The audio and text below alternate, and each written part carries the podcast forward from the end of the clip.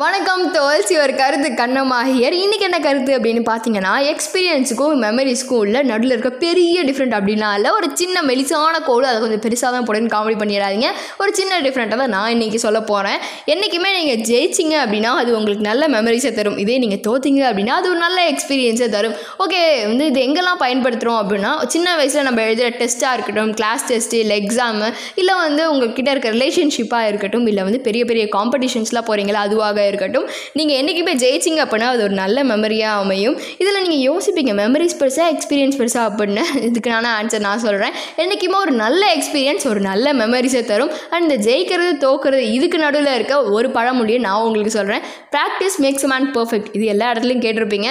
Experience maths man excellent அப்படின்றத இனிமேல் நீங்கள் ஞாபகம் வச்சுக்கோங்க. இந்த கருத்தோட நான் காணாமல் போய்க்கிறேன். இட்ஸ் மீ உங்கள் ஆர்ஜி சுமி. நன்றிகள்.